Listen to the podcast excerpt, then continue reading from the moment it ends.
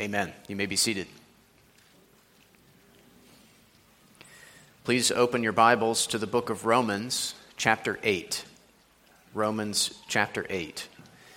And I'm going to read and preach verses twelve and thirteen this morning. Verses twelve and thirteen. In the previous verses, Paul talked about how as believers we are no longer in the flesh, but are now in the Spirit. We are indwelt by the Spirit. Yes, we have indwelling sin, but we also have the indwelling Spirit. The Spirit of God dwells in our hearts. And what Paul does now is he draws a conclusion from all that. He says that in light of all that, we are not debtors to the flesh. He says that we must put to death the deeds of the flesh. We must kill our sin by the power of the Spirit. That's what we're called to do every day as believers. We're called to kill the sin that dwells within us by the power of the Spirit who dwells within us. That's what we're going to consider together from these two verses. But first, let's pray again, and then we'll begin. Let's pray.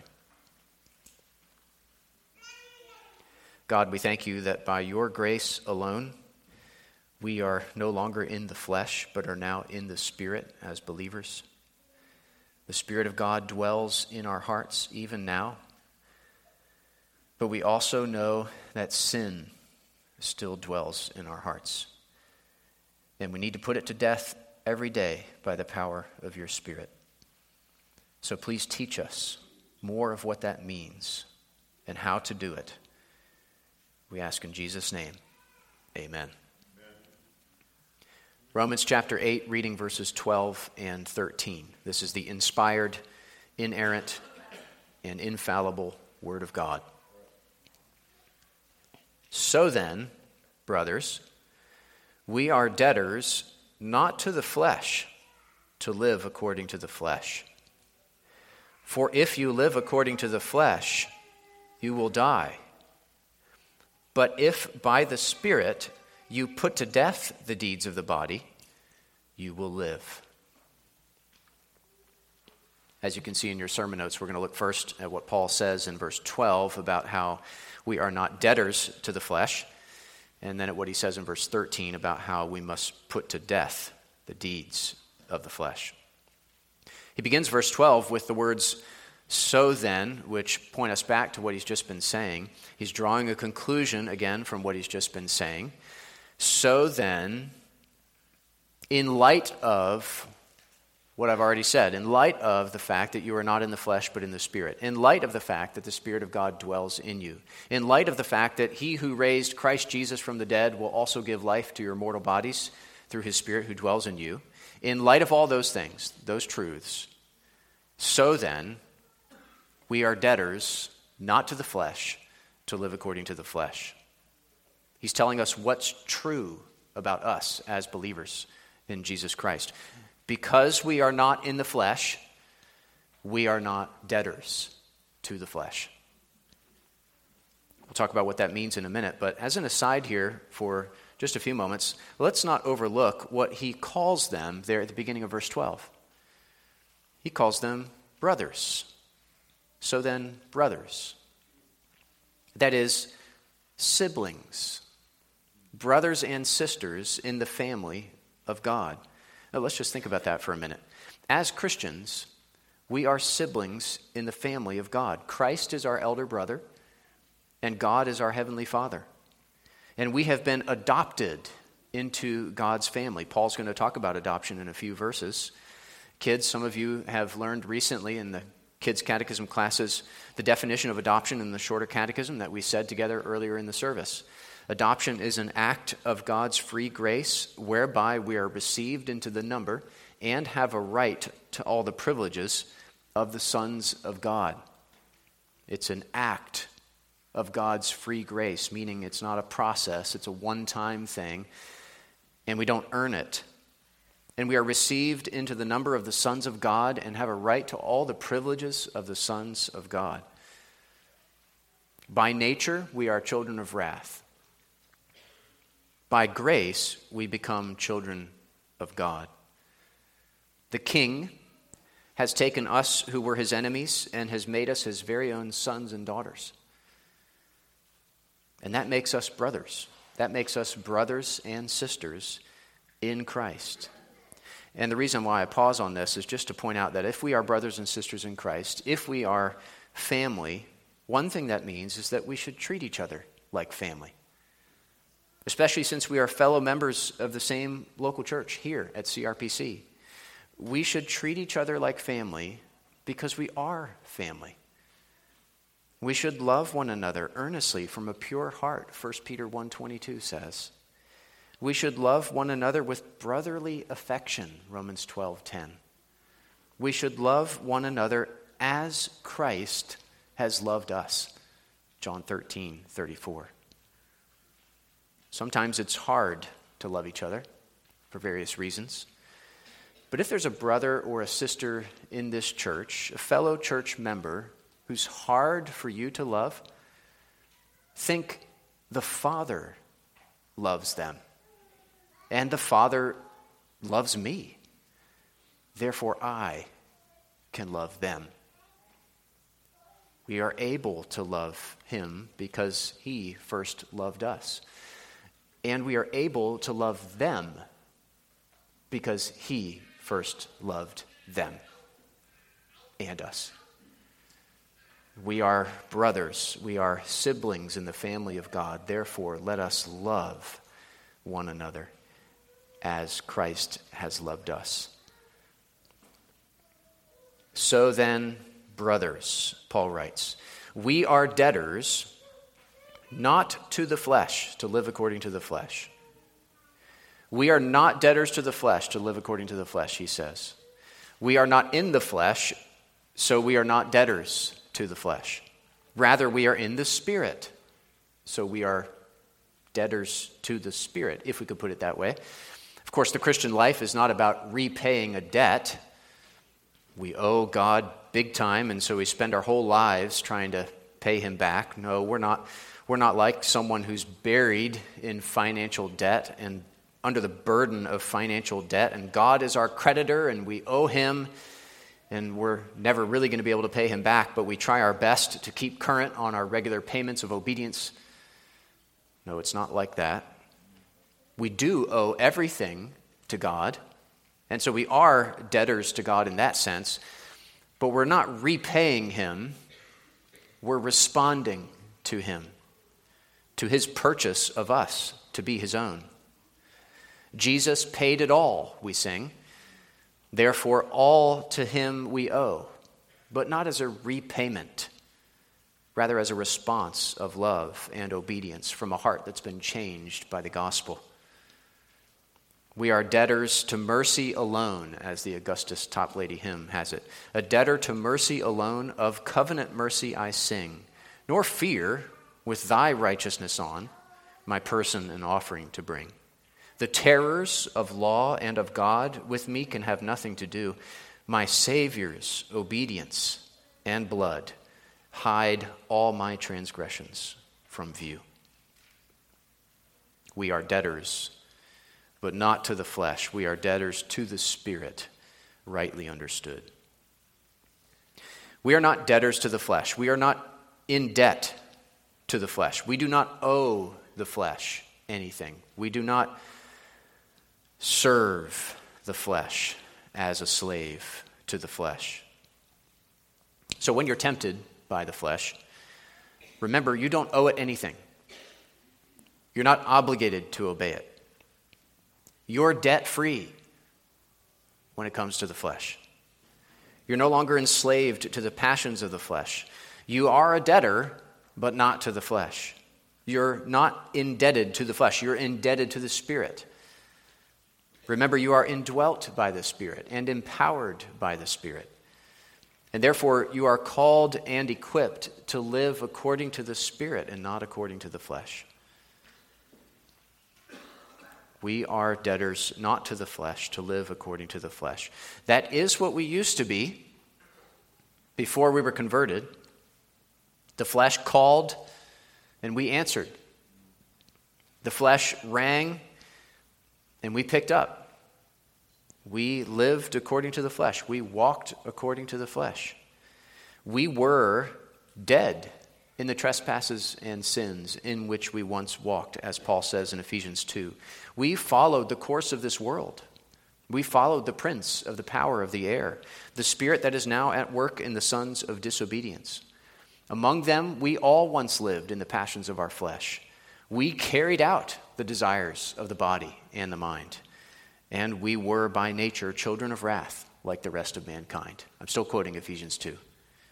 But God, being rich in mercy, because of the great love with which he loved us, even when we were dead in our trespasses, made us alive together with Christ.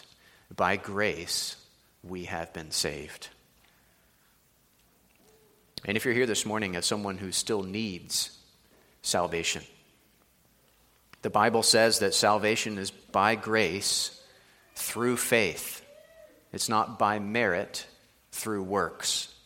We need salvation, each one of us, but we don't earn salvation. Salvation from sin and death and hell is a gift from God that we receive by faith. Repenting of our sins, turning to Jesus Christ in simple faith, embracing him as our Savior and our Lord. And when we do that, when we turn from sin and trust in him, by grace we have been saved. So then, brothers, we are debtors not to the flesh to live according to the flesh. But we still have the flesh. We still have indwelling sin. That is why we must put to death the deeds of the flesh. Our second main point now, we must put to death the deeds of the flesh. Look at verse thirteen. For if you live according to the flesh, you will die. But if by the Spirit you put to death the deeds of the body, you will live. Paul says in the first half of the verse there, for if you live according to the flesh, you will die. That is where the path of the flesh leads. It leads to death. It leads to physical and spiritual and eternal death. Living for the flesh doesn't lead to life, it leads to death. Living for the flesh doesn't bring fulfillment, it brings regret. Living for the flesh does not bring happiness, it brings misery. And that's because living for the flesh is living against God. And living against God is living against life and fulfillment and happiness. For if you live according to the flesh, you will die. Now, as believers, how are we supposed to hear this? How are we supposed to understand this? Because don't we already have life? Don't we already have new life in Christ, eternal life? Are we in danger of dying spiritually and eternally if we live according to the flesh? Well, even though we are in the Spirit, we still need to be warned not to live according to the flesh, because it's possible to think we are in the Spirit, but to actually still be in the flesh. It's possible to think you're saved when you're actually not. And if you live according to the flesh, if you live a life of sin without remorse, without repentance, you show that you are actually not in the Spirit, but are still in the flesh. And therefore, you will die if you don't repent and believe in Jesus Christ. If you live according to the flesh, you will die, the verse says. Because if you live according to the flesh, you show that you are not in the Spirit. And if you are not in the Spirit, you are in the flesh. You are on the path that leads to death. And you need to get off that path, forsake that path, and turn in faith to Jesus Christ. As believers, we shouldn't step onto that path, not even for a moment, the path of the flesh, the path of sin. Don't get on that path. Don't go down that path. If you start down that path and continue down that path, you may find one day that you are not in the spirit after all, but in the flesh. And if you continue down that path without repentance and faith, you will die. It's not that we don't stray from the path of righteousness back onto the path of sin. Sadly, we do that all the time. We do it every day. But by God's grace, we repent. We turn back. We turn away from that path and back to Christ. And he leads us again in paths of righteousness for his name's sake. We are like Christian in Pilgrim's Progress. Think of his journey if you've read the book. His journey wasn't perfect, was it? He got off the path at points, like when he took Bypath Meadow and ended up at Doubting Castle. But what distinguished him from other travelers was that he got back on the path. And he stayed on the path. He persevered by God's preserving grace and made it to the celestial city. For if you live according to the flesh, you will die. But if by the Spirit you put to death the deeds of the body, you will live. Interesting parallelism there. If you live according to the flesh, you will die. But if you put to death the deeds of the flesh, you will live. What does the world say? The world says, if you live according to the flesh, you will live. But God says, if you live according to the flesh, you will die.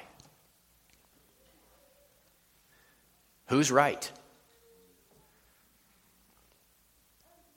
The world or God? I think often that's what it comes down to. Often it comes down to the question of, are we going to trust the promises of the world, or are we going to trust the promises of God? They both promise life, but the world says it's found in living according to the flesh, while God says it's found in living according to the Spirit. God says it's found in putting to death the deeds of the flesh by the power of the Spirit. So who are we going to believe? Who are we going to listen to? Don't believe the lies of the world. Don't believe the promises of the world. Believe the truth of God. Trust the promises of God. But if by the Spirit you put to death the deeds of the body, you will live. Let's work our way backwards through the second half of verse thirteen there. First of all, you'll notice at the end, Paul says that if you do what he's describing here, you will live. You will live, of course, doesn't mean you won't die physically. It means rather you won't die spiritually and eternally. Remember what Jesus said to Martha in John eleven, twenty-five and twenty-six. I am the resurrection and the life. Whoever believes in me, though he die, yet shall he live, and everyone who lives and believes in me shall never die. So if we believe in Jesus, though we die physically, we will live spiritually and eternally, eternally with a resurrected body. But wait just a minute. Paul doesn't say here in Romans, if you believe in Jesus, you will live. He says, if you put to death the deeds of the body, you will live. So is salvation by grace through faith, or is salvation by merit through putting to death the deeds of the body? Is it whoever believes in me will live, or is it whoever puts to death the deeds of the body will live? Well, it's both, really, but in different senses. Eternal life is by grace alone, through faith alone. So it's whoever believes in me will live, John three sixteen. But whoever believes in Christ will also put to death their sin. True saving faith produces mortification of sin. And so it's also true to say that whoever puts to death the deeds of the body will live. Not because they've earned life by putting to death the deeds of the body, but because the fact that they're putting to death the deeds of the body shows that their faith is real. So eternal life is by faith alone, but true faith produces mortification of sin. And it's those who mortify their sin who show that their faith is real, as opposed to a false faith that never mortifies sin. That faith is not real. That faith will not end in eternal life. So mortification, putting to death sin, is not the cause of eternal life. Eternal life is a gift from God that we receive by faith, but mortification is the necessary evidence that our faith is genuine, for it is only genuine faith that leads to eternal life. But if by the Spirit you put to death the deeds of the body, you will live. You will live is not just about the future, though. It's also about the present. It's not just about eternal life someday in the future. It's about abundant life in the present, in the here and now. The more you mortify your sin, the more lively your spiritual life will be. The less you mortify your sin, the less lively your spiritual life will be. Think of gardening. The more often you weed your garden, the better it will look, right? It'll be more healthy, it'll be more fertile, the flowers will look more beautiful. But if you let those weeds go, if you don't tend to them consistently, the garden starts to get overrun, starts to get cluttered and ugly and unhealthy. So weed your garden. Weed the garden of your heart every day. Don't keep walking by it thinking, boy, I need to water or weed that garden soon. Stop what you're doing and pull up those weeds by the roots. Stop what you're doing and pull up your sins by the roots. And the more you do that by the power of the Spirit, the more lively and healthy and godly you will be. So again, working backwards, that's about the end of the verse. You will live. You will enjoy eternal life in the future and abundant life in the present. Let's think about the next phrase backwards. Put to death the deeds of the body. The deeds of the body are roughly synonymous with the works of the flesh that Paul has talked about, the deeds, which would also include words and thoughts and desires, deeds standing for the whole, that are contrary to the pure law of God, our sinful deeds, words, thoughts, and desires. As Paul says in Colossians three, verse five, put to death, therefore, what is earthly in you, sexual immorality, impurity, passion, evil desire, and covetousness, which is idolatry. The fact that we're called to put to death the deeds of the body shows how serious this is and how dangerous sin is. Paul doesn't say, try to keep the deeds of the body to a minimum. He doesn't say, try to manage the deeds of the body and just keep them from getting out of control. He doesn't say, try to keep an eye on the deeds of the body. No, he says, put to death the deeds of the body. He says to kill whatever in us is contrary to the law of God. He says to slay your sin. Don't try to manage your lusts. Mortify your lusts. John Owen, the English Puritan, once wrote a whole book on this verse called Of the Mortification of Sin in Believers. It's an extended explanation and application of verse thirteen. The abridged version was one of our Book of the Month books a while back. You can find it on the shelf at the resources board out in the narthex there. And he wrote the following. He said, "To kill a man or any other living thing is to take away the principle of all his strength, vigor, and power, so that he cannot act or exert or put forth any proper actings of his own. So it is in this case. Indwelling sin is compared to a person, a living person, called the old man, with his faculties and properties, his wisdom, craft, subtlety, strength. This," says the apostle, "must be killed, put to death, mortified.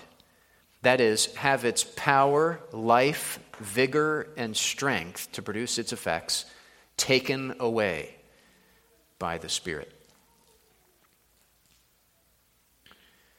Our sins die hard. They are strong and they are stubborn. And we cannot treat them lightly. We cannot treat them politely. Show mercy to sinners, but show no mercy to your sins. We must put to death the deeds of the body. We must slay them. We must kill them. We must mortify them. We must put them to death. But the wonderful thing about all of this is that we're not alone in putting them to death. It's not all up to us by ourselves in our own strength. Paul says, by the Spirit you put to death the deeds of the body. We need to do it. You put to death the deeds of the body, but we cannot do it on our own. By the Spirit you put to death the deeds of the body. We don't kill sin with our bare hands. We kill sin with the weapon of the Spirit of God. And the Spirit of God is more than sufficient to take down any sin. The way to put to death the sin that dwells within us is by the power of the Spirit who dwells within us. As one author put it, victory is by means of the Spirit, which means that believers conquer sinful passions by relying on and trusting in the Spirit to provide the strength to resist the passions that wage war within us.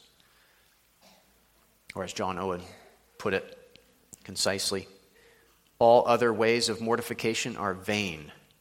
All helps leave us helpless. It must be done by the Spirit. What does that look like practically? How can we put our sin to death by the power of the Spirit? Well, let me mention three ways briefly as we draw to a close this morning. These aren't the only three, but I would say that they are the main ways we put our sin to death by the power of the Spirit. Number one, pray. Pray for strength from the Spirit to fight temptation. Pray for the ability to say no to the temptation, even when you really want to say yes to the temptation. Pray for a stronger desire for holiness than for sin. Pray for a stronger desire to please God than to please yourself. Pray for an awareness of the presence of God. I know for myself, I would sin less if I was more aware of the presence of God with me at all times. I imagine it's the same for you.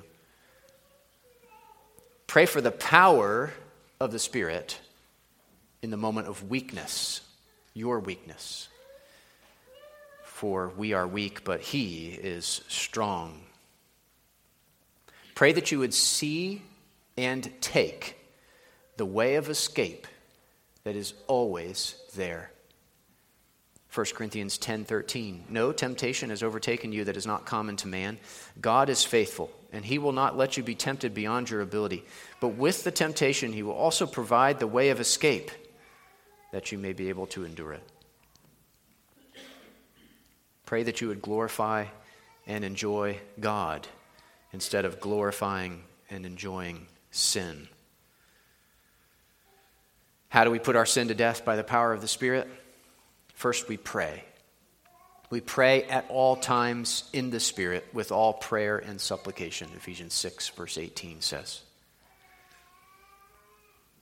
Number two, remember the promises of God.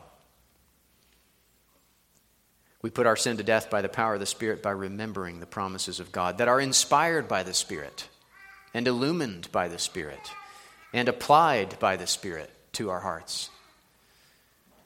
Don't listen to what sin promises you. Listen to what God promises you. God promises life. He promises joy. He promises peace. He promises safety. He promises you Himself. In His presence there is fullness of joy, and at His right hand are pleasures forevermore. He is the source of life and light. He is the source of happiness. He alone can give us satisfaction and fulfillment and contentment. His ways are ways of pleasantness. His paths are paths of righteousness. His law is what revives our soul and enlightens our eyes and rejoices our heart in light of the gospel. Sin promises, but never delivers. God promises and always delivers. So put your sin to death by the power of the Spirit, by remembering and believing and acting on the promises of God. Number three, third and finally, obey. Obey God by the power of the Spirit. Take that simple step of obedience by the power of the Spirit. Don't overthink it. Don't make it more complicated than it needs to be. Don't fight a million battles at once. Just take a simple step of obedience in the battle you're in right now. Do the right thing. Do what pleases God. Walking in obedience begins with a first step of obedience. Obey from the heart by the power of the Spirit for the glory of God. How do we put our sin to death by the power of the Spirit?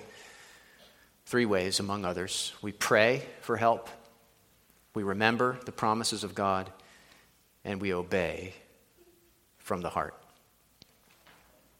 So, slay your sin by the power of the Spirit. That's where life is found, abundant life now and eternal life in the future. Don't let sin kill you. You kill sin. Don't give in to the power of Satan. Resist by the power of the Spirit. Put it on your to-do list every day to mortify your sin. You are no longer a debtor to the flesh, so don't live according to the flesh. You are in the Spirit. You are indwelt by the Spirit of God. So slay your sin by the power of the Spirit. Let's pray together.